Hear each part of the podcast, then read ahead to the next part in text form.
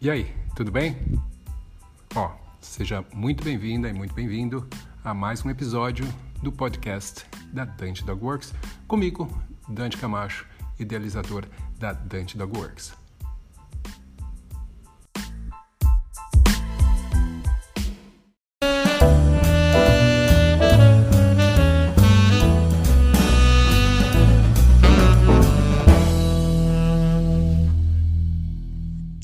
Olá, sejam muito bem-vindos a mais um Cão com Sono.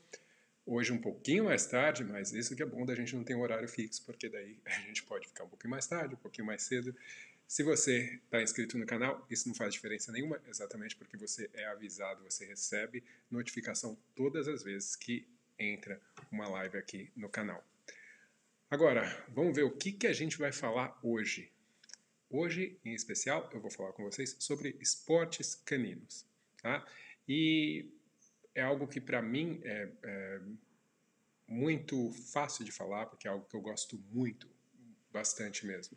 E eu acho que é algo que é extremamente importante para as pessoas com seus cães, para o desenvolvimento de não necessariamente de desenvolvimento, mas para beneficiar o convívio, para aumentar o bem-estar. Eu acho que realmente esportes caninos têm diversos benefícios. Agora, é muito possível que você esteja aqui caindo de gaiato e não me conheça ainda. Meu nome é Briante Camacho, esse é o Cão com Sono, onde eu falo todos os dias de manhã sobre adestramento, sobre comportamento de cães.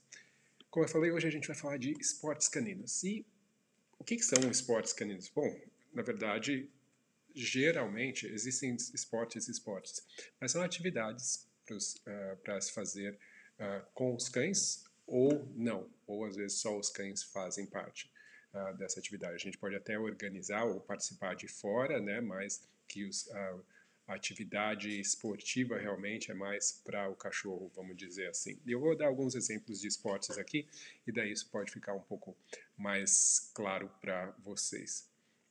Agora, quais são os benefícios? Eu vejo diversos benefícios quando a gente fala de esportes caninos. Sendo que, obviamente, quando a gente fala de esporte, a gente sempre liga a ideia de benefício físico, né? De, poxa vida, a gente está fazendo uma atividade esportiva, então geralmente teria um benefício físico. Mas, sei lá, tem muita gente que chama outras coisas como, por exemplo, jogar bilhar como um esporte. Então, o benefício físico talvez não seja tão óbvio quanto, por exemplo, você jogar futebol, né? Mas, mesmo que o benefício físico ele não seja tão aparente, o benefício cognitivo, né, para a cabeça do cachorro é extremamente importante e realmente é muito bom. E quando você pensa em benefícios físicos e cognitivos, o que acontece? Além de você ter uma estimulação, você também tem um desafio, porque é aquilo, tem uma estimulação, mas geralmente quando a gente está falando de algum esporte, a gente fala também de ter que avançar nesse esporte, né? Aprender algo novo, fazer algo cada vez mais desafiador, né? Fazer cada vez melhor alguma coisa, e isso naturalmente significa que exige física e mentalmente do cão, então melhora a condição física e a condição mental do cão, as habilidades físicas, as habilidades mentais, a resistência física, a resistência mental também. Então, o que eu vejo que além disso, né, você tem, quando você fala de um esporte, uma atividade que ela não é uma atividade aleatória, ela é uma atividade estruturada. E isso, tanto para a pessoa quanto para o cão, pode trazer benefícios também, porque te dá um direcionamento, te dá uma sensação de controle, porque é uma coisa que cada vez se torna mais familiar para você, né, como condutor, mas também para o cão. Então é como se ele controlasse, dominasse aquele meio cada vez mais, entendeu? É como se ele tivesse, isso daqui é a minha praia, isso daqui eu conheço, eu sei exatamente o que a gente vai fazer. Então, isso também eu acho que é bastante interessante para desenvolvimento de confiança em cães, então isso é bastante legal. Outra coisa que é natural, que tem que acontecer quando você está fazendo esporte, especialmente quando ambos estão fazendo juntos, né, existe uma o binômio, aí, essa relação entre os dois, do sucesso do esporte depende a interação desses dois elementos, da pessoa e do cão, então realmente a comunicação melhora muito.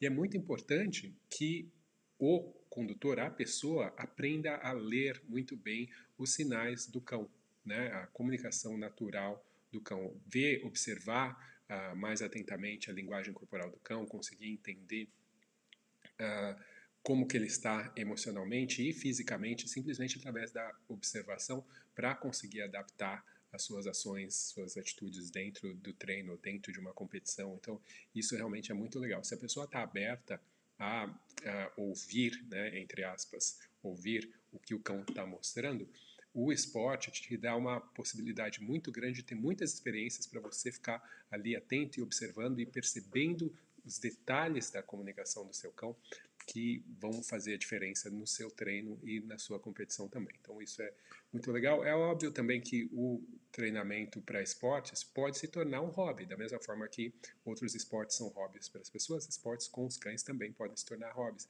E o que acontece? Quando você tem um hobby, é algo que você gosta de fazer, algo que te entretém, te traz prazer e que você naturalmente também quer melhorar. Ninguém quer ter um hobby e ser ruim naquilo que faz, né? E aquilo como hobby já está dizendo, né? Não é algo profissional, tal. Mas todo mundo quer ser o melhor possível, mesmo que seja no seu hobby, né? O melhor que você pode ser. Então, eu acho legal ter um hobby, porque as pessoas geralmente investem nesse hobby. E daí investir em algo que inclui o seu cão também, uma coisa que te traz prazer, mas que inclui o cão, eu acho ótimo, incrível, né? Então, seria vários benefícios aí.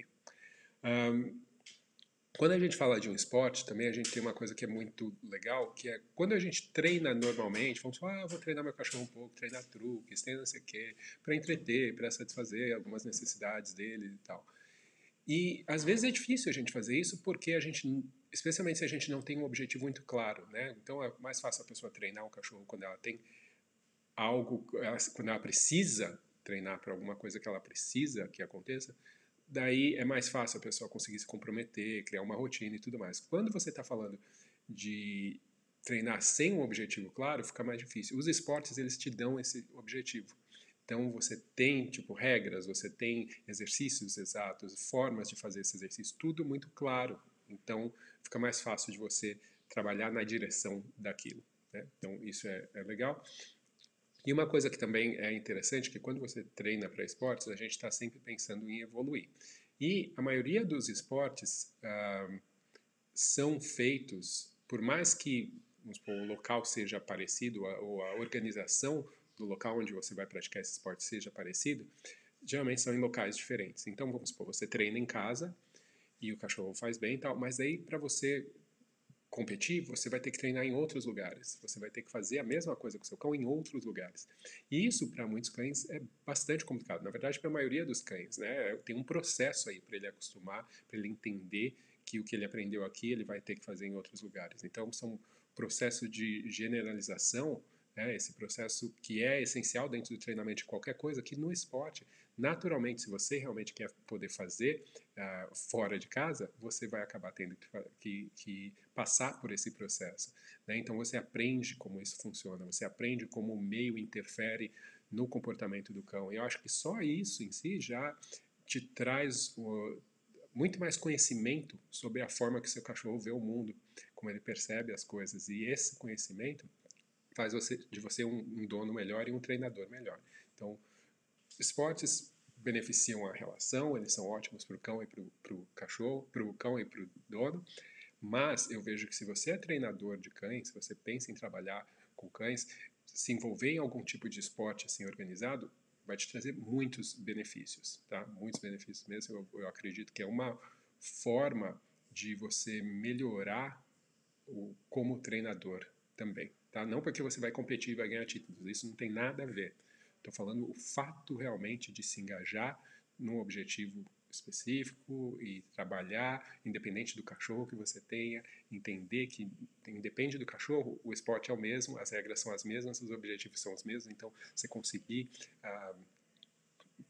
trazer qualquer tipo de temperamento, qualquer tipo de tamanho de cachorro, tudo mais, para conseguir executar o esporte. Então, eu escolhi aqui falar de alguns esportes que são esportes que são mais adaptáveis para um público maior de cães. É isso que eu quis buscar aqui. Eu sei que tem vários outros esportes caninos, tem também esportes que são específicos, né, que são específicos para tipos de cães ou para grupos de cães específicos. Então, esportes que são mais direcionados para cães que têm um instinto de guarda maior.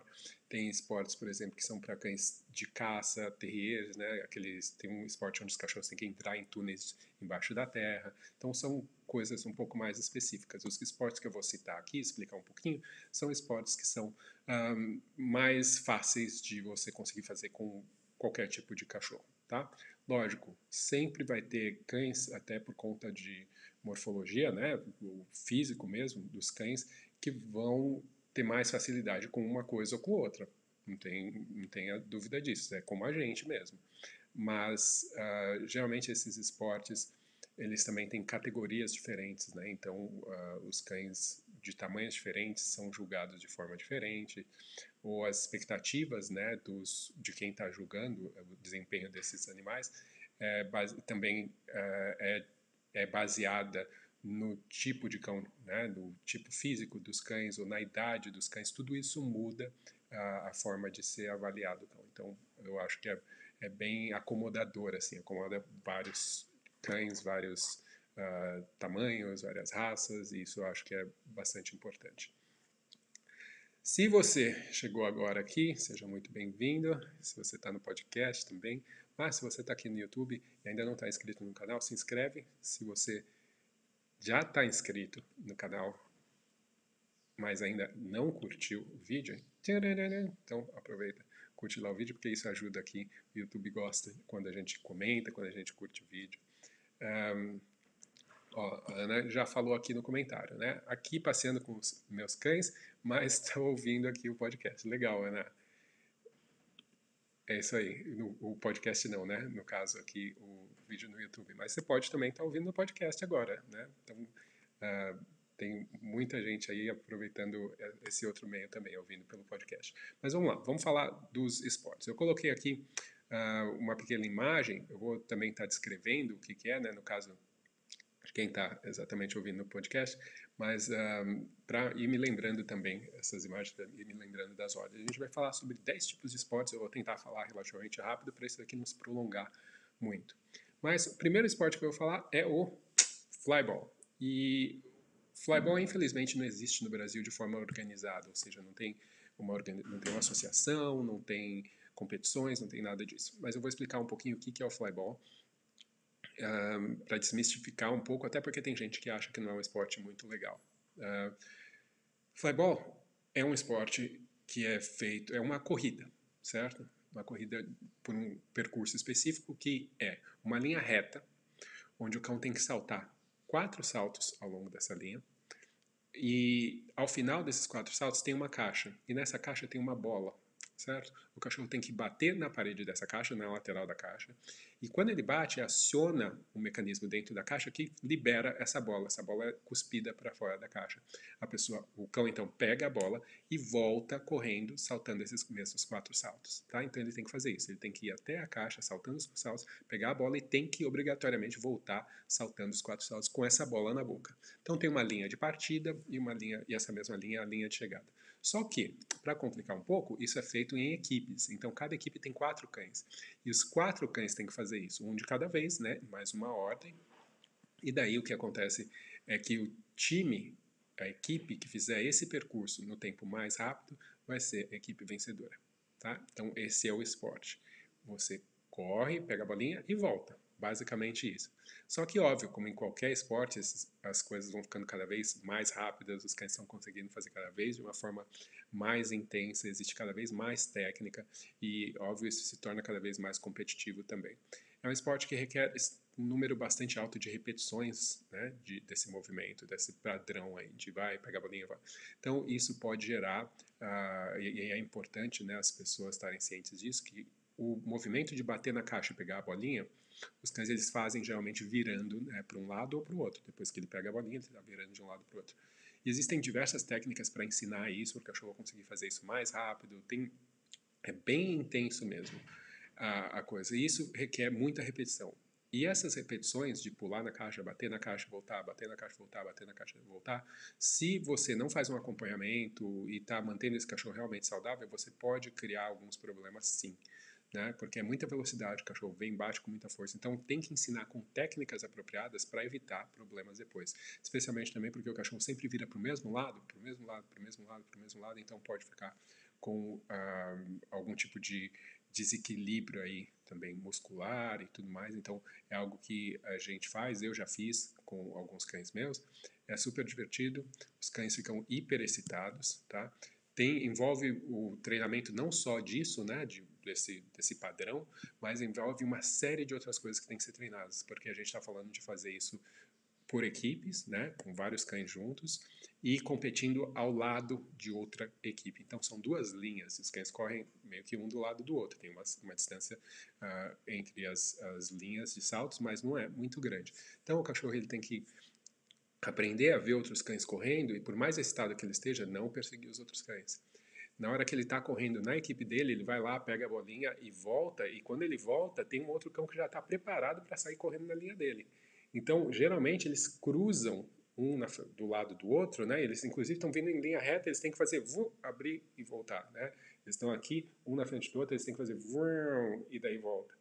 Ou seja, é muito treino, isso é muita velocidade, na maioria dos casos, assim, você pode chegar em cães que fazem extremamente rápido. Óbvio que isso vai depender de cada cachorro.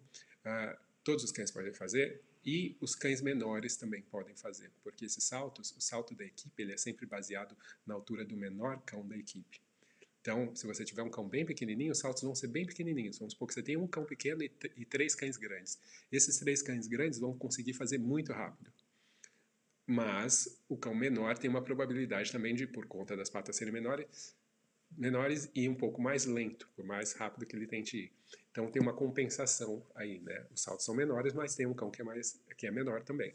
Então é um esporte bastante interessante e as categorias geralmente estão classificadas em tempos. Então vamos supor, tem as equipes que correm dentro de, sei lá, esse percurso todo, né? Entre 25 e 24 segundos. Daí tem outra categoria, que é de 24 a 23. Daí tem outra categoria, né? Até o que quer que seja o número, porque daí você não coloca times que têm uma discrepância muito grande competindo entre si, tá? E se chegar numa hora que o seu time está competindo, e vamos supor, você está na categoria 24 e 25, e o seu time faz 23, isso significa que você pode passar para a categoria anterior, né, de times que fazem mais rápido. Então isso é legal porque mantém todo mundo aí, mantém o esporte sempre competitivo, porque você só está competindo contra as equipes que têm um tempo parecido com o seu. Então é muito interessante, é bastante técnico, esse esquema de passagem entre um cão e outro, o momento e o local onde você solta o cão, eles medem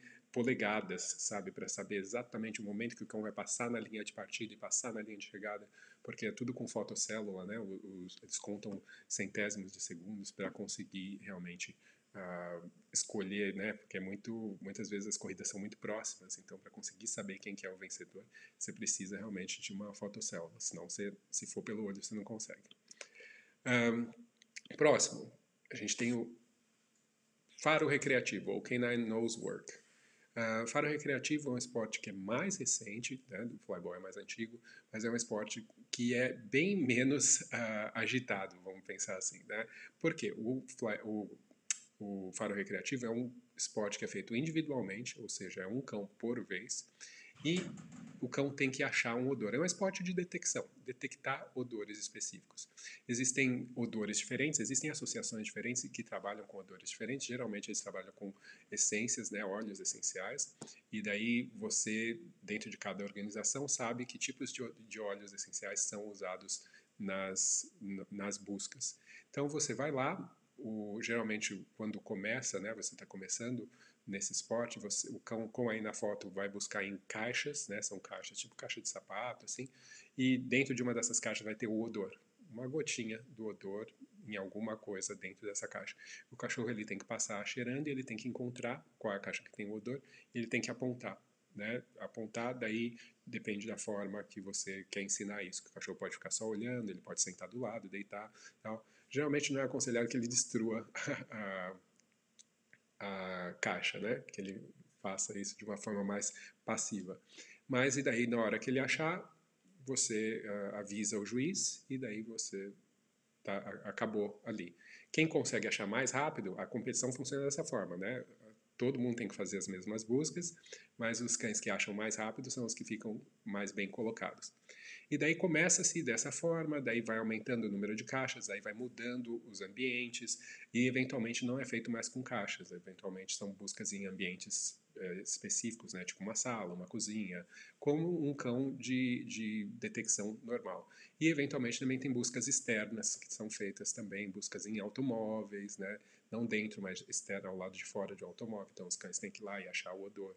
Tá? Então é bem interessante, tem benefícios muito grandes, na minha opinião, o fato de trabalhar o olfato, que é o sentido mais aguçado dos cães, o fato de ajudar o cão a desenvolver capacidade de concentração, o fato de você poder trabalhar com cães cegos e surdos, isso não faz diferença, cães de idade mais avançada, que talvez atividades físicas intensas sejam mais complicadas já, é um tipo de esporte que ensina muito o condutor a conseguir ler a linguagem corporal do cachorro para conseguir identificar quando ele encontra ou não os odores. Então, é um esporte que é muito bacana, é muito aconselhado como algo terapêutico também. Então, para cães que têm problemas de comportamento, cães que são muito ansiosos, cães que têm reatividade, por exemplo, também. Então, é um esporte que eu aconselho bastante. Qualquer tipo de trabalho de faro que você conseguir fazer de forma específica com seu cão, vale a pena.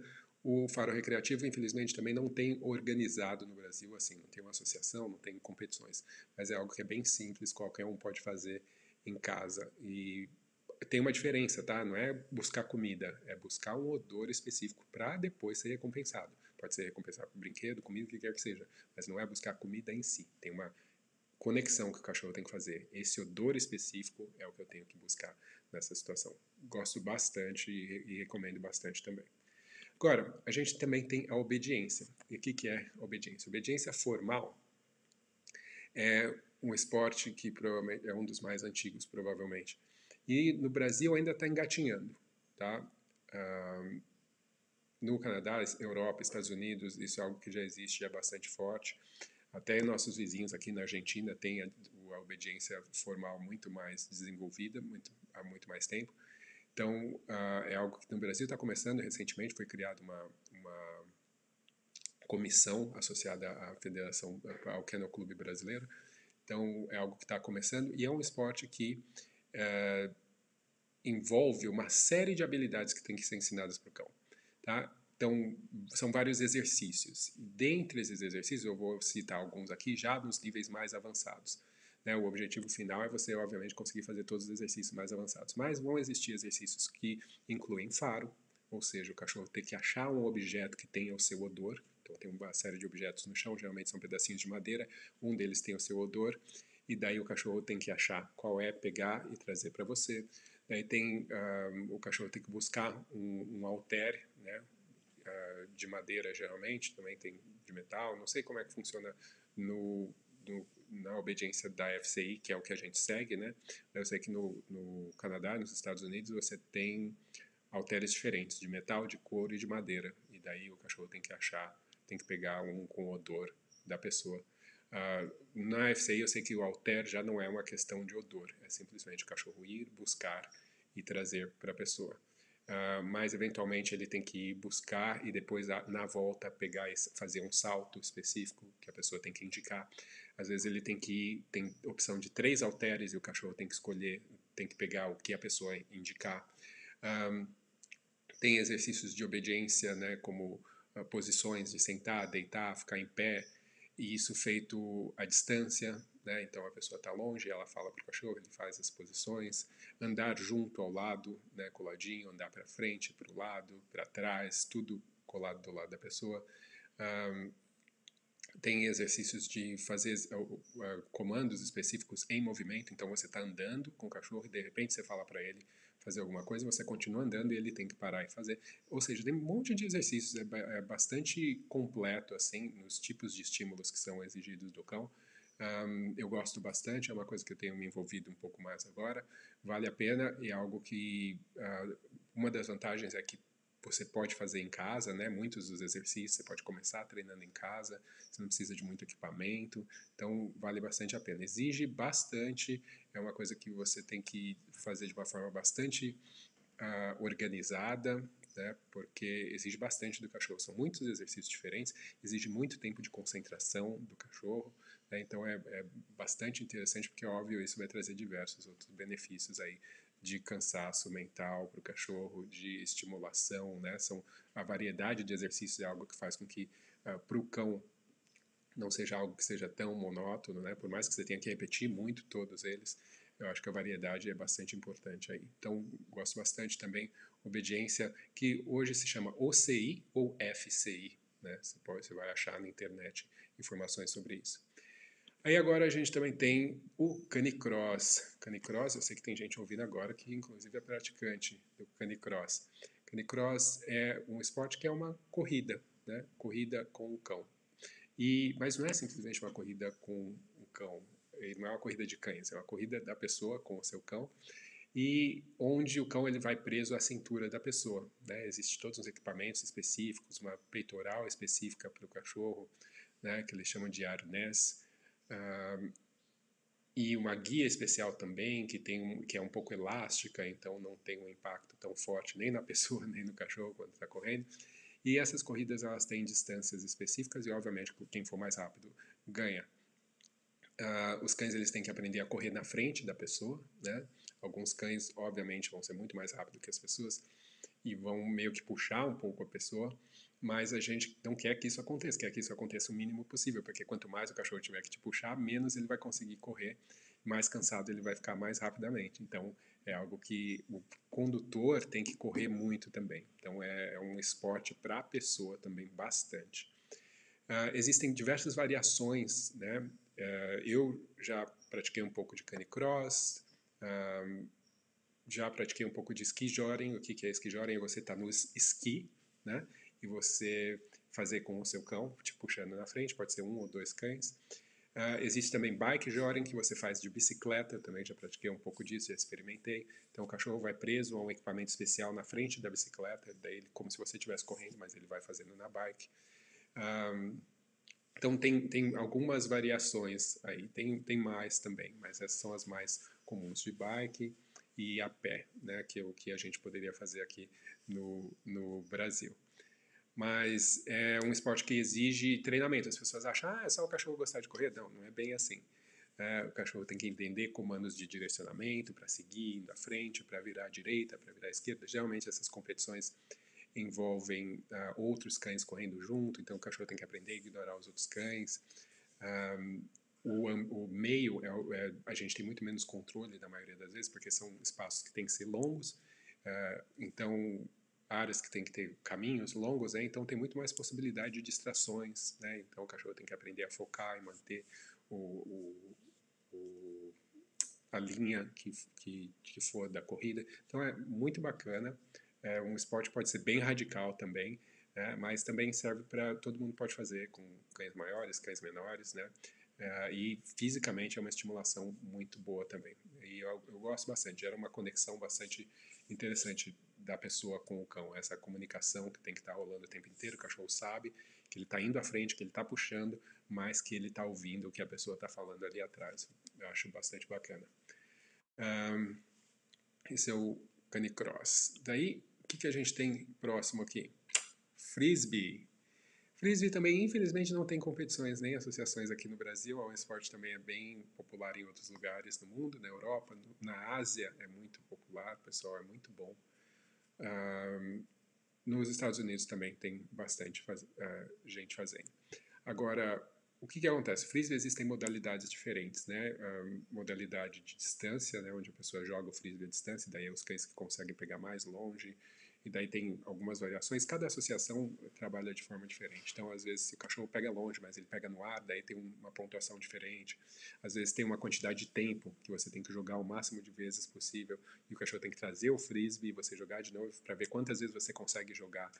E com a distância cada vez maior, obviamente. E seria um tipo de forma de praticar o frisbee, mas também existe uma outra forma que é o que a gente chama de frisbee freestyle, que é onde a pessoa faz coreografias com seu cão com o frisbee. Então, envolve uma série de truques e tal, envolve a maioria das vezes saltos. Óbvio que isso vai depender da capacidade física de cada cachorro, mas é um esporte bastante dinâmico, né? A maioria dos cães que faz adora buscar coisas, né? Então o frisbee é como se é um brinquedo o tempo inteiro sendo jogado, mas a gente tem que tomar bastante cuidado porque é um esporte que pode, se você começa a fazer freestyle, né? Onde o cão salta e tal, pula nas suas costas e tudo mais, dá pirueta, os cães fazem mortal, fazem um monte de coisa. É uma coisa que se a pessoa não ensinar corretamente, gradativamente, e o cachorro não estiver preparado fisicamente também, é muito fácil o cachorro se machucar. Né? Então, porque são movimentos assim, bastante radicais. Então, você tem que fazer gradativo, tem que ser certificado de que o cachorro está bem fisicamente, o cachorro não está acima do peso, que ele não tem dores. E você tem que saber exatamente o passo a passo para que não haja lesão durante esse processo. Mas, como tudo, existe um risco. Né? Quanto mais alto saltar, mais risco vai ter. Quanto mais complicado for as coisas, mais risco vai ter. Então, é para aqueles que gostam da coisa mais radical mesmo. Ou então, você pode simplesmente brincar com a questão de distância, né? Que é uma forma aí também legal de se fazer uma atividade física bastante intensa. Como atividade física é muito bom, mas a gente sabe que qualquer esporte dessa natureza precisa de aquecimento antes, porque senão há uma chance bem grande de lesão, simplesmente do cachorro, sabe? Tá chegando no parque, tá ali caminhando na guia, ou desceu do carro, já vai sair correndo explodindo atrás de um frisbee. A chance de ter lesões é bastante grande se não fizer um alongamento, um aquecimento apropriado antes de fazer essas atividades intensas. Talvez não seja aconselhado para cães reativos, para cães que são muito ansiosos, por conta exatamente dessa intensidade, que pode aumentar a produção aí de cortisol no organismo do cão, e por mais que passe a impressão de um cansaço físico, pode ser algo que seja bastante estressante mentalmente. Então, pelo menos não fazer com muita frequência para esse tipo de cães seria o que a gente indicaria. A gente também tem o freestyle, eu já falei do frisbee freestyle, a gente também tem o freestyle como dança com cães, daí não envolve frisbee.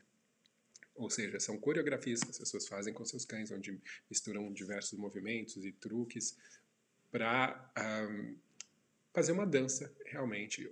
Às vezes existem coreografias que são meio teatrais, não são tão dançantes, onde se conta uma história. E é um esporte também muito bonito de se ver. As pessoas consideram como sendo um esporte dos mais difíceis. O cão está recebendo sinalizações que são verbais e visuais durante esse processo. Então, a pessoa e o cão têm que estar trabalhando juntos, tem que parecer que ambos estão dançando.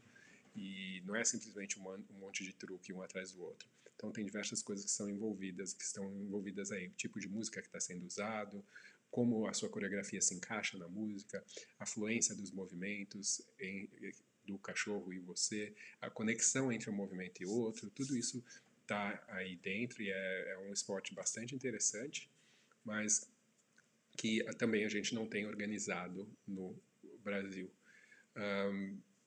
Por mais complexo que pareça, porque geralmente a gente vai ver na internet os mais avançados, né?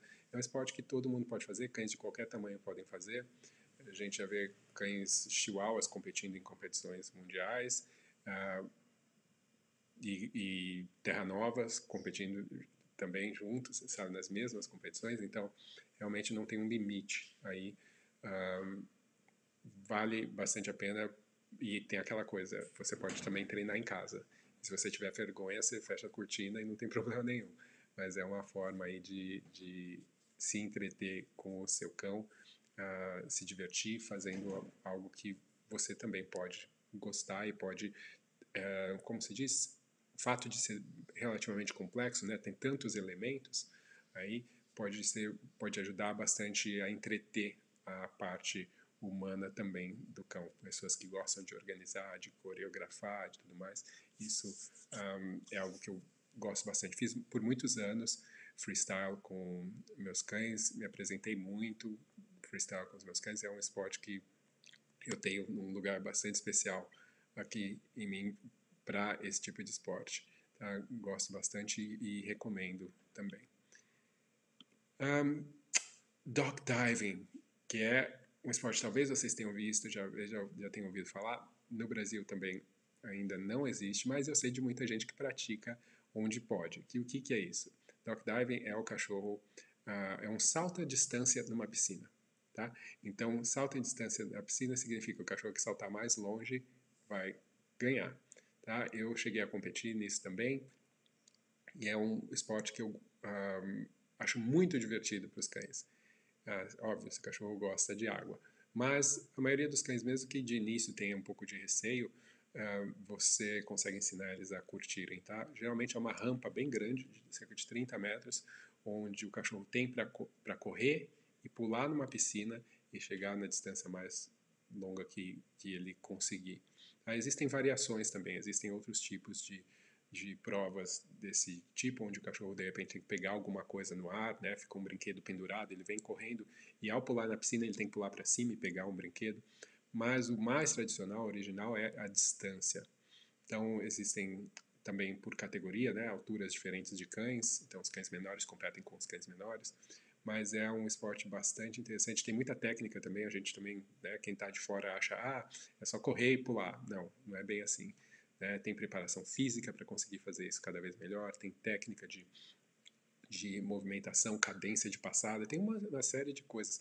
E também o arremesso, né, porque a maioria das vezes o que os cães pulam, porque os donos arremessam alguma coisa na piscina e daí o cachorro pula para pegar. Então, a técnica de arremesso, né, tem uma série de coisas aí. Eu cheguei a competir algumas vezes com o Smeagol, meu Border Collie, e a gente adorava, e óbvio, ele curtia muito. Geralmente você tem 3 saltos, né, para fazer durante uma competição, e daí o seu melhor salto é o que conta e você vai estar competindo aí contra outros cães da mesma categoria. Infelizmente não tem no Brasil também, requer uma estrutura muito grande na maioria das vezes, porque é uma piscina artificial, uma rampa, tem que montar uma baita parafernália. Mas tem gente que consegue fazer na sua piscina, ou quando sai de férias, ou mora perto de lago, essas coisas. Não é a mesma coisa, mas obviamente é divertido também, especialmente para os cães. A gente também tem o que a gente chama de rally de obediência, que é algo que eu acredito que em breve vai surgir no Brasil, já que a obediência formal está se apresentando cada vez mais no Brasil, né? Vai cada vez mais crescer.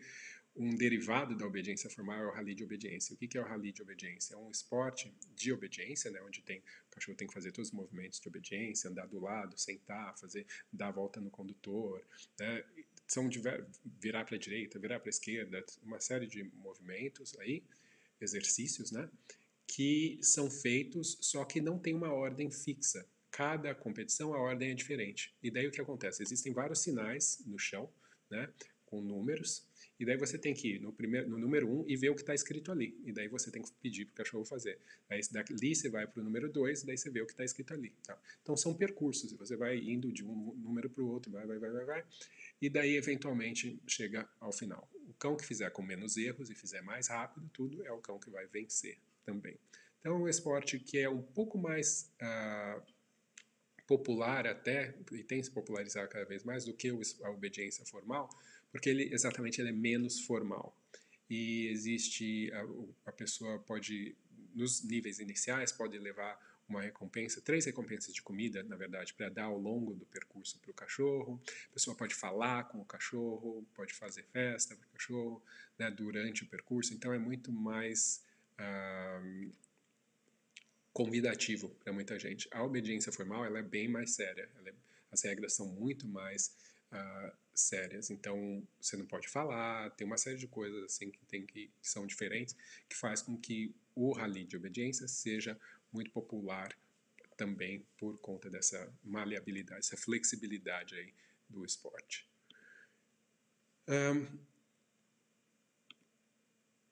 Lure coursing. E o que é lure coursing? Também algo que não existe no Brasil, é mais popular nos Estados Unidos. É um esporte que, na verdade, surgiu e era feito basicamente por cães de corrida. E o que é? Existem geralmente eles usam um saco plástico, que eles amarram numa corda, e essa corda tem um percurso que essa corda faz. E existe um motor, esse motor gira e vai arrastando essa corda ao longo desse percurso, e esse saquinho vai correndo. E os cães têm que perseguir, né? E daí existem roldanas, né? Então geralmente eles usam um campo, existem roldanas, essa cordinha vai passando de uma para outra, tá? Então faz um percurso e eventualmente volta para o começo. E o cachorro, né, vê aquilo se movimentar e persegue como se aquilo fosse uma presa. E daí existe, óbvio, uma questão toda de avaliação que daí tem a ver realmente com cães de caça. Mas o esporte é aberto para todo tipo de cachorro, então você pode ter qualquer cachorro fazendo, desde um cachorro de corrida, cão de caça, cães terriers, cães de companhia, não importa. Todos os cães podem fazer, a maioria dos cães se diverte bastante. E daí tem a ver, né, com o julgamento, né, de quem sai melhor ou pior, tem a ver exatamente com o comprometimento, né, o quanto o cachorro se mantém atrás ali, como ele faz as curvas dele, se é um cachorro, né, que se mantém focado na presa, ou se ele desiste fácil, ou se ele começa a querer cortar caminho, né? Tem uma série de parâmetros aí que eles utilizam para julgar. É um esporte também bastante intenso para os cães fisicamente, mas é um esporte que requer muito menos da participação da pessoa, obviamente, porque você tem que simplesmente estar o cachorro para ir atrás daquele saquinho plástico e esperar, e depois soltar ele e ficar só observando, só torcendo, né? Então, a sua participação dentro do esporte é mais limitada. E, óbvio, a gente também tem o agility, tá? Que eu vou falar um pouquinho mais. Depois eu provavelmente vou fazer uma live exclusiva só sobre agility, que é um esporte que eu já também faço há décadas.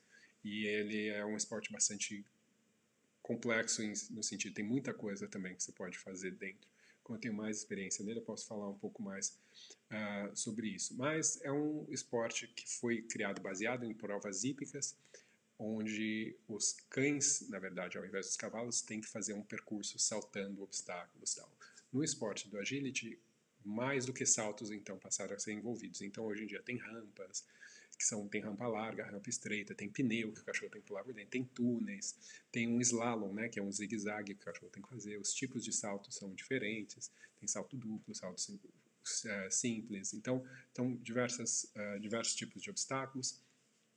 O esporte, como qualquer esporte, chega a níveis muito elevados técnicos, né, e hoje em dia existem competições nacionais, estaduais, sul-americanas, europeias, mundiais, tem competições de todo tipo, é um esporte que é muito popular no mundo inteiro, e esse sim você vai encontrar aqui no Brasil, existem organizações, escolas onde você pode treinar isso. Ainda é pouco, né, se você for pensar proporcionalmente o tamanho do país, mas existe uma série de regras bastante específicas, né, especialmente por questão de segurança.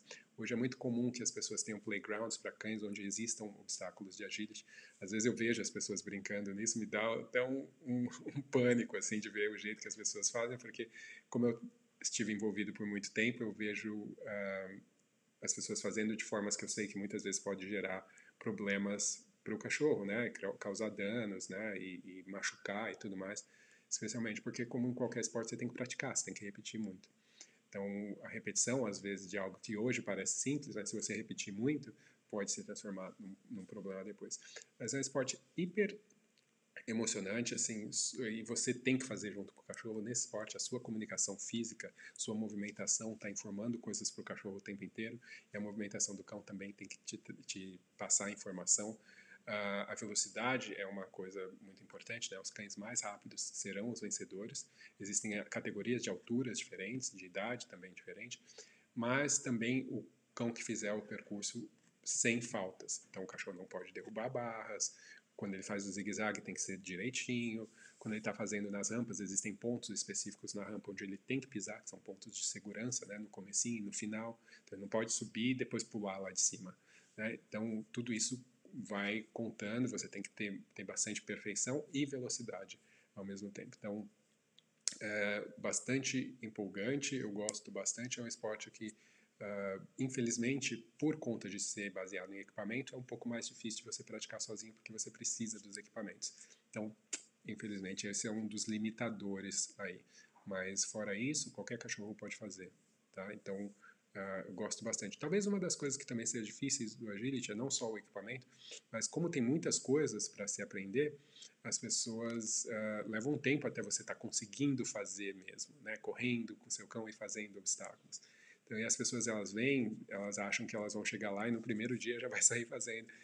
E não é bem assim na maioria das vezes, né? Leva um tempo de aprendizado, tanto do cão, mas quanto da pessoa também. Então, como atividade física é ótimo, como comunicação com a pessoa é ótimo. Eu gosto da ideia de que ambos têm o mesmo objetivo, né, que é chegar ao final de um determinado exercício ou de uma pista. Geralmente o final desse exercício traz uma recompensa de satisfação para a pessoa e uma recompensa de brincadeira para o cachorro. Então, ambos estão trabalhando juntos, o cachorro aprende a prestar muita atenção na pessoa. Ótimo para aumento de confiança também, então gosto bastante.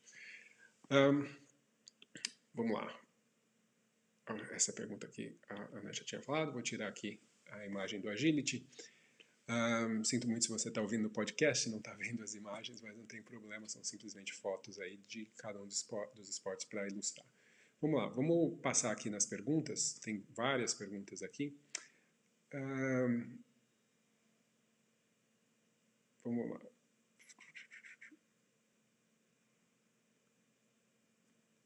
Nossa, tem mais do que eu imaginava. Tentando chegar aqui nas primeiras perguntas. Aqui a Nayara fala que acha muito legal o faro recreativo. Na verdade, acho tudo muito legal. Realmente, tudo é muito legal. A vantagem do faro recreativo é que você pode treinar em casa todos os dias, né? Então é bem simples, assim, um esporte muito fácil da gente poder praticar.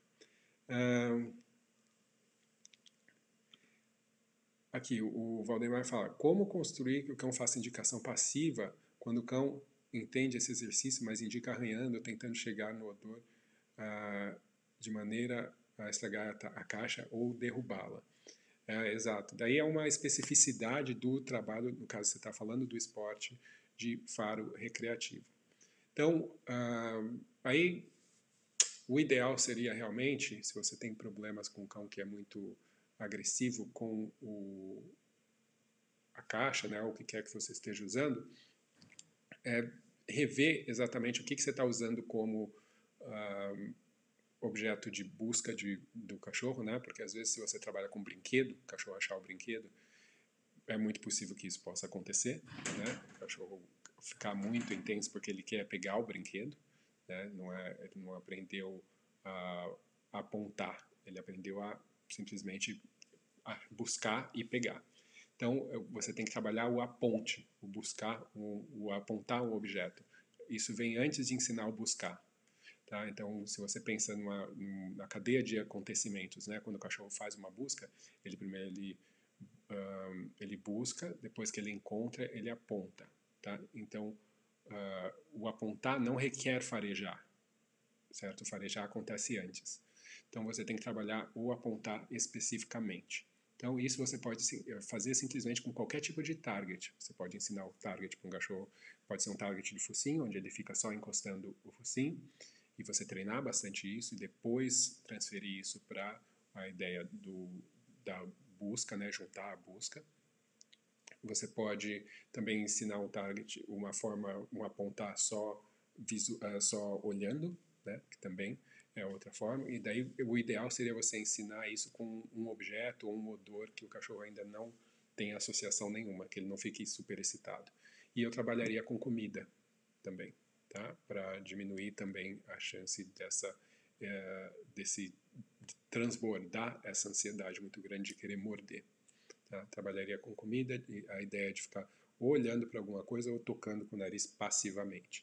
Mas toda vez que o cachorro fica muito excitado, é muito normal que eles vão querer usar a boca. Eu mesmo tenho, às vezes, problema com os meus cães, quando fica frustrado ou fica excitado demais. Mas isso é porque eu não treinei um apontar muito forte antes. Então, e o apontar que eu eventualmente treinei é o de tocar. E o tocar e morder é muito próximo.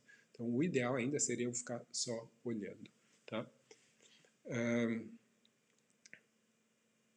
Aqui, o Luiz pergunta, como ensinar a direcionar o cão? Direita, esquerda, para frente e para trás?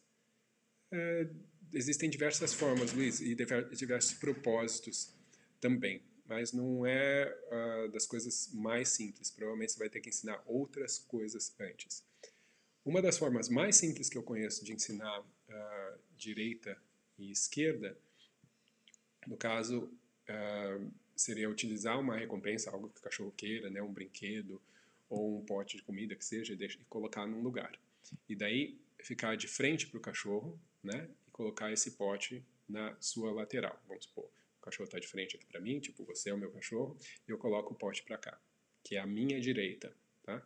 E coloco o pote para cá. E daí eu libero o cachorro usando a minha mão, né? Dizendo para ele, vai para lá, tá?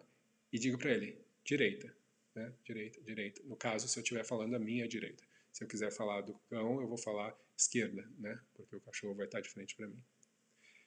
E ensino o cachorro, que toda vez que eu aponto com essa mão e falo a palavra esquerda, ou a palavra que você quiser usar, significa isso. E aí eu faço a mesma coisa para o outro lado, né? E daí, eventualmente, eu ponho dos dois lados recompensas. E daí, para a direita ou para a esquerda. E, eventualmente, não tem recompensas, mas tem uma direção, simplesmente. Então, quando eu falar direita e o cachorro sair correndo e for para lá, aí eu jogo o brinquedo lá, né? Então, tem formas diferentes. Essa seria a mais simples. E a mesma coisa seria quando você faz para frente. Você ensina um de cada vez, separado.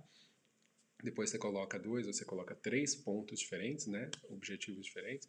E daí indica para o cão qual é o que vai gerar recompensa naquele momento. Nenhum deles mais vai ter recompensa, só o que você apontar. E daí, quando ele for para lá, a recompensa chega depois, ou chega você jogando, alguma coisa assim. Tá? Seria uma das formas mais simples de se ensinar aí.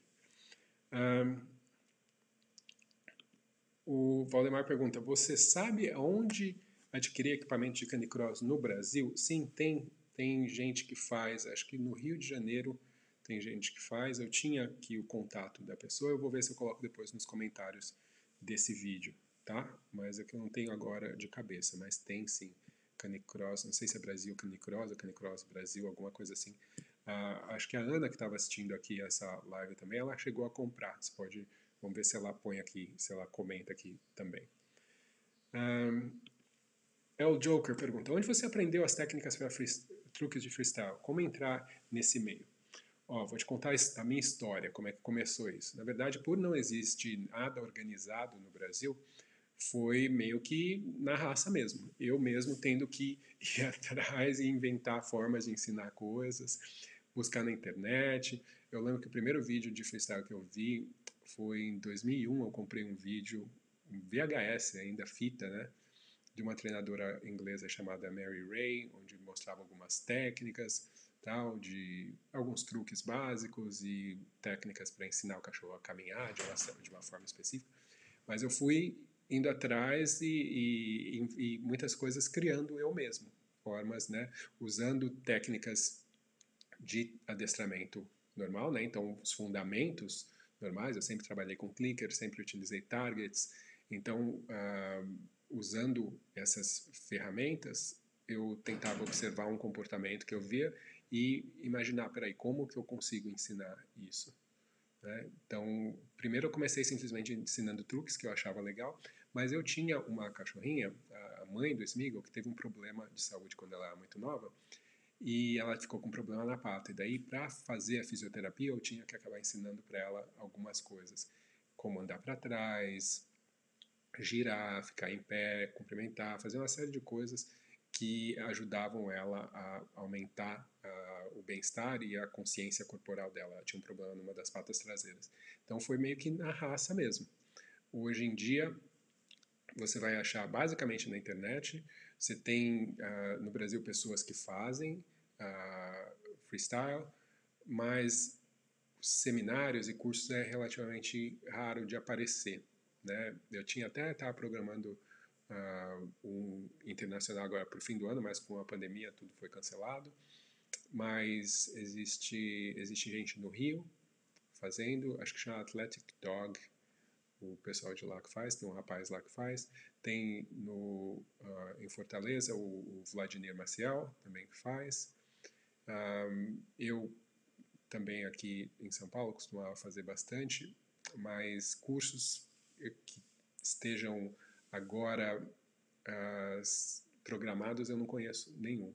Sua melhor oportunidade provavelmente é procurar no YouTube gente no Brasil que faça, né, ou no Instagram, e tentar, né, ou alguma aula particular, ou então tentar, baseado na sua experiência, no que você já tem de experiência em treinar cães, tentar descobrir formas de ensinar as coisas que você quer. Mas o que é muito possível é que você vai ter que utilizar targets, que você vai utilizar clicker. Tem um treinador chamado Atila, também com 2 T's, que já veio para o Brasil também. Ele é russo, mora na Inglaterra. Que ele também tinha DVDs também, então talvez você encontre isso também na internet. Então, se você procurar pelo menos no YouTube, Atila Freestyle ou Mary Ray Freestyle, essas pessoas têm vídeos, e tem outros americanos especialmente que tem também, que talvez você consiga encontrar vídeos de DVD, essas coisas que daí te ajudem a conseguir ensinar mais facilmente. Beleza? É o Joker. Aí aqui o Valdemar comenta: acredito que esses esportes bem legais, que existe um conhecimento epistêmico do adestramento. E aqui tem muito treinador, mas poucos querem estudar, preferem manter a doxa, que é um conceito popular. Eu gosto bastante para adestrador a ideia de esportes. E como o Joker comentou agora, né, como é que eu faço para aprender mais sobre determinado esporte? Às vezes a gente não tem esse acesso. Hoje é mais fácil do que era 20 anos atrás, quando eu comecei a fazer freestyle. Então, você ter que sair da sua zona de conforto, procurar outras coisas, tal, às vezes tentar sem ter um direcionamento muito claro, é algo que acho que ajuda as pessoas a evoluírem também. Alexandre pergunta: seria bem legal organizar competições de freestyle no Brasil. Que tal, Dante? Eu acho que seria muito legal mesmo, se alguém tiver a fim de fazer isso. Existem modelos de outros países, né, para se seguir, para se basear, mas qualquer tipo de organização requer muito trabalho, você tem que estar envolvido realmente nisso, e a gente está numa fase no Brasil onde isso ainda seria uma fase de educação das pessoas, né? A questão de competição acho que seria ainda um pouco demais, mas seria uma parte de educação, talvez apresentações, divulgação da coisa, e organizar de forma que seja convidativo para todo mundo. Então, existem modelos de fora, eu gosto bastante do pessoal da Austrália, o jeito que eles fazem lá, mas isso é algo que eu não tenho tempo para me envolver, mas se alguém tiver afim, quiser se envolver e fazer, precisar da minha ajuda ou opinião, pode entrar em contato, que eu estou disposto aí. O brinquedo é o melhor incentivo para o treino, desde que haja a transação correta de alimento para o brinquedo? Charles Cruz. Não necessariamente, Charles. Essa pergunta, na verdade, ela sempre é feita para o cão, tá? Então, para alguns cães pode ser algum tipo de brinquedo, mas brinquedo significa o quê? Brinquedo significa interação com a pessoa, ou deveria significar, né? Não é somente ter a posse do brinquedo.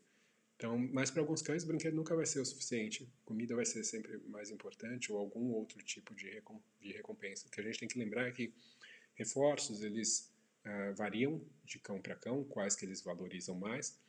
Em alguns tipos de atividade, eu prefiro ensinar com comida, mesmo que o cachorro goste bastante de brinquedo, por conta do estado mental do cachorro, que às vezes eu preciso de um cachorro um pouco mais calmo. E o brinquedo, geralmente, se o cachorro gosta bastante, excita muito. Então, e quanto mais excitação, menos cognição. Então, a gente tem que conseguir equilibrar as duas coisas. Mas nenhum tipo de reforço ele é fixo para sempre. O reforço sempre varia o seu valor, de acordo com o contexto. Por exemplo, comida, ela vai ter um valor, depende de quão cheio o cachorro tiver, né? Brinquedo depende do quanto cansado o cachorro tiver. Tem uma série de coisas. né, que podem ter a ver com o ambiente, uma série de coisas. Então, o tipo de reforço, a gente sempre pergunta para o animal, e isso pode mudar com certa frequência, depende realmente do que a gente está treinando, de qual cachorro é esse e tudo mais.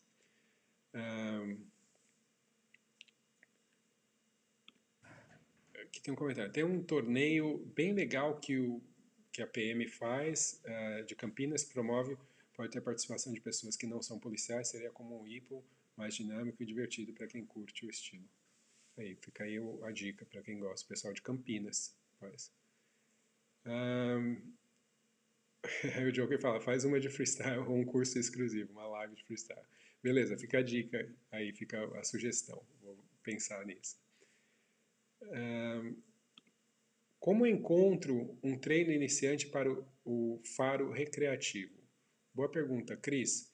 Já houve cursos aqui no Brasil, mas tem muita coisa na internet, muito fácil assim, para você iniciar o trabalho de faro recreativo. Eu já dei um webinário aqui também no Brasil, alguns anos atrás, vai fazer uns 2 anos atrás, mas eu acredito que hoje em dia será a forma mais fácil, se você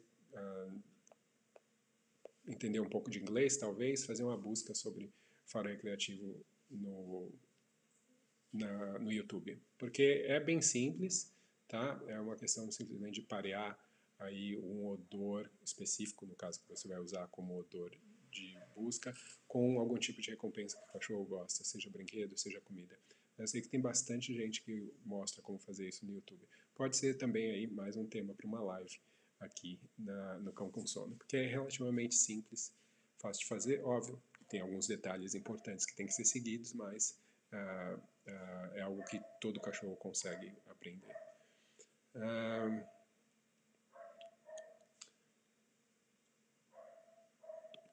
Isso, brinquedo, Cacá, obrigado. Descobriu o problema, né, Valdemar? A questão da busca, de querer destruir, mexer nas coisas.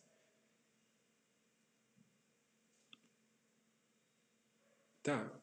Ofereceram-me o livro The Big Book of Tricks for the Best Dog Ever, do Larry King e Chris Perondi. Eu não conheço esse livro. É o Joker. Eu não conheço esse livro especificamente. Mas se você está em Portugal, então é muito mais fácil você conseguir coisas aí da Europa, você tem grandes freestylers aí na Europa, né? Na Alemanha tem pessoas muito boas, na Bélgica, na Inglaterra, tem muita gente muito boa em vários lugares, então é um pouco mais fácil aí para você conseguir esse tipo de conteúdo, mas eu não conheço esse livro exatamente.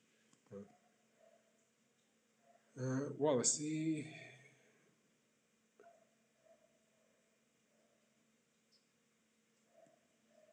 o Wallace está fazendo uma pergunta aqui que infelizmente não tem a ver aqui com a nossa live sobre esportes caninos, mas vamos lá, Charles.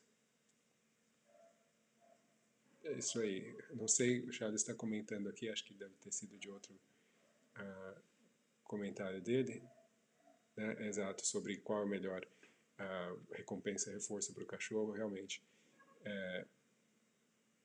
É isso, é bem simples. A gente sempre pergunta para o cão. É muito tentador e confortável para a gente falar, eu sei qual é o reforço. Mas acho que a gente tem que, no fundo, assumir que a gente não tem tanto controle assim. A gente tem que sempre observar cada dia, cada contexto, e entender o que é mais reforçador para aquele cachorro naquela situação e ver como que a gente pode usar isso. Tá? Óbvio que a gente pode desenvolver valor para as coisas, lógico, né? Você pode brincar mais com o cachorro, ensinar mais como o brinquedo pode ser valioso e depois poder usar ele melhor.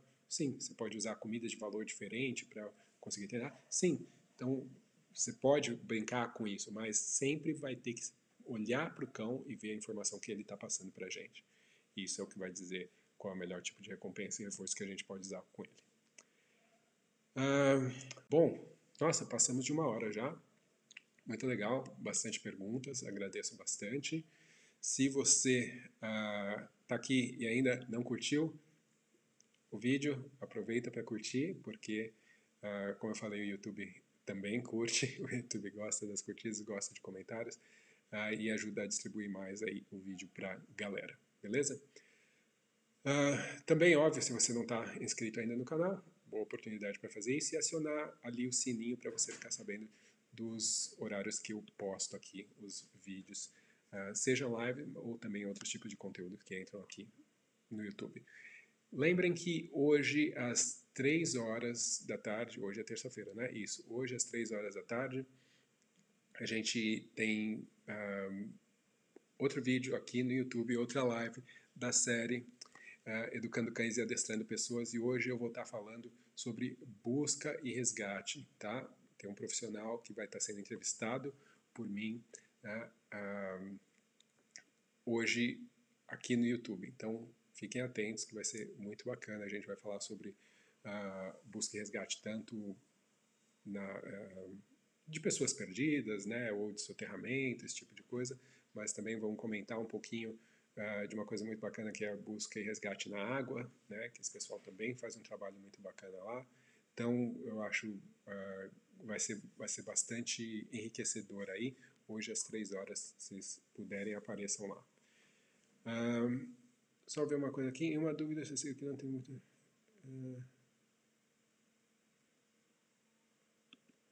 Tá, vou responder essa última pergunta aqui do Joker, que é uma dúvida...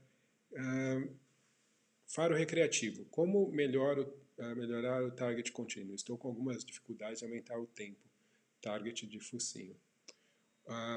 Joker, eu prefiro fazer o target focinho contínuo primeiro... não associado ao odor específico, tá? A fonte de odor. Então eu ensino normalmente na minha mão, mas pode ser em algum target, um pedaço de alguma coisa que você queira. O que eu começo a fazer, que tende a funcionar para mim, é, vamos supor, o cachorro toca, daí eu clico e recompenso, toca, clico e recompenso. Eu tento recompensar o mais próximo do ponto onde ele toca. Mas, eventualmente, o que eu começo a fazer é, eu deixo ele tocar e eu não recompenso, eu não clico. Eu espero, ele vai tocar e ele não vai ser recompensado, ele vai olhar para mim, e a tendência é ele tocar uma segunda vez. Quando ele toca a segunda vez, eu clico e recompenso.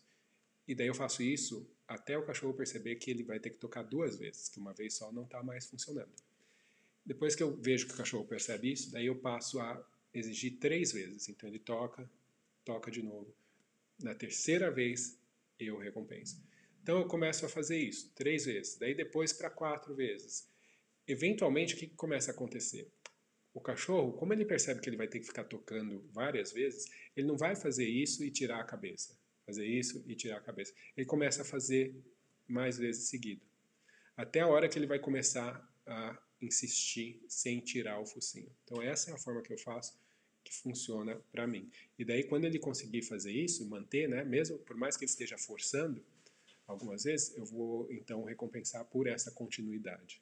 Tá? E daí eu consigo, essa é a forma que eu uso para conseguir fazer a continuidade acontecer, né, ele manter o focinho ali continuamente, para depois eu poder trabalhar com mais tempo, exigindo isso por mais tempo. Tá? Gente, é isso. Quero agradecer novamente aí por todas as curtidas, comentários, e a gente se vê ou amanhã cedo ou hoje à tarde aqui no YouTube também, tá? Vai ser muito bacana, beleza? Muito obrigado a vocês e a gente se vê na próxima.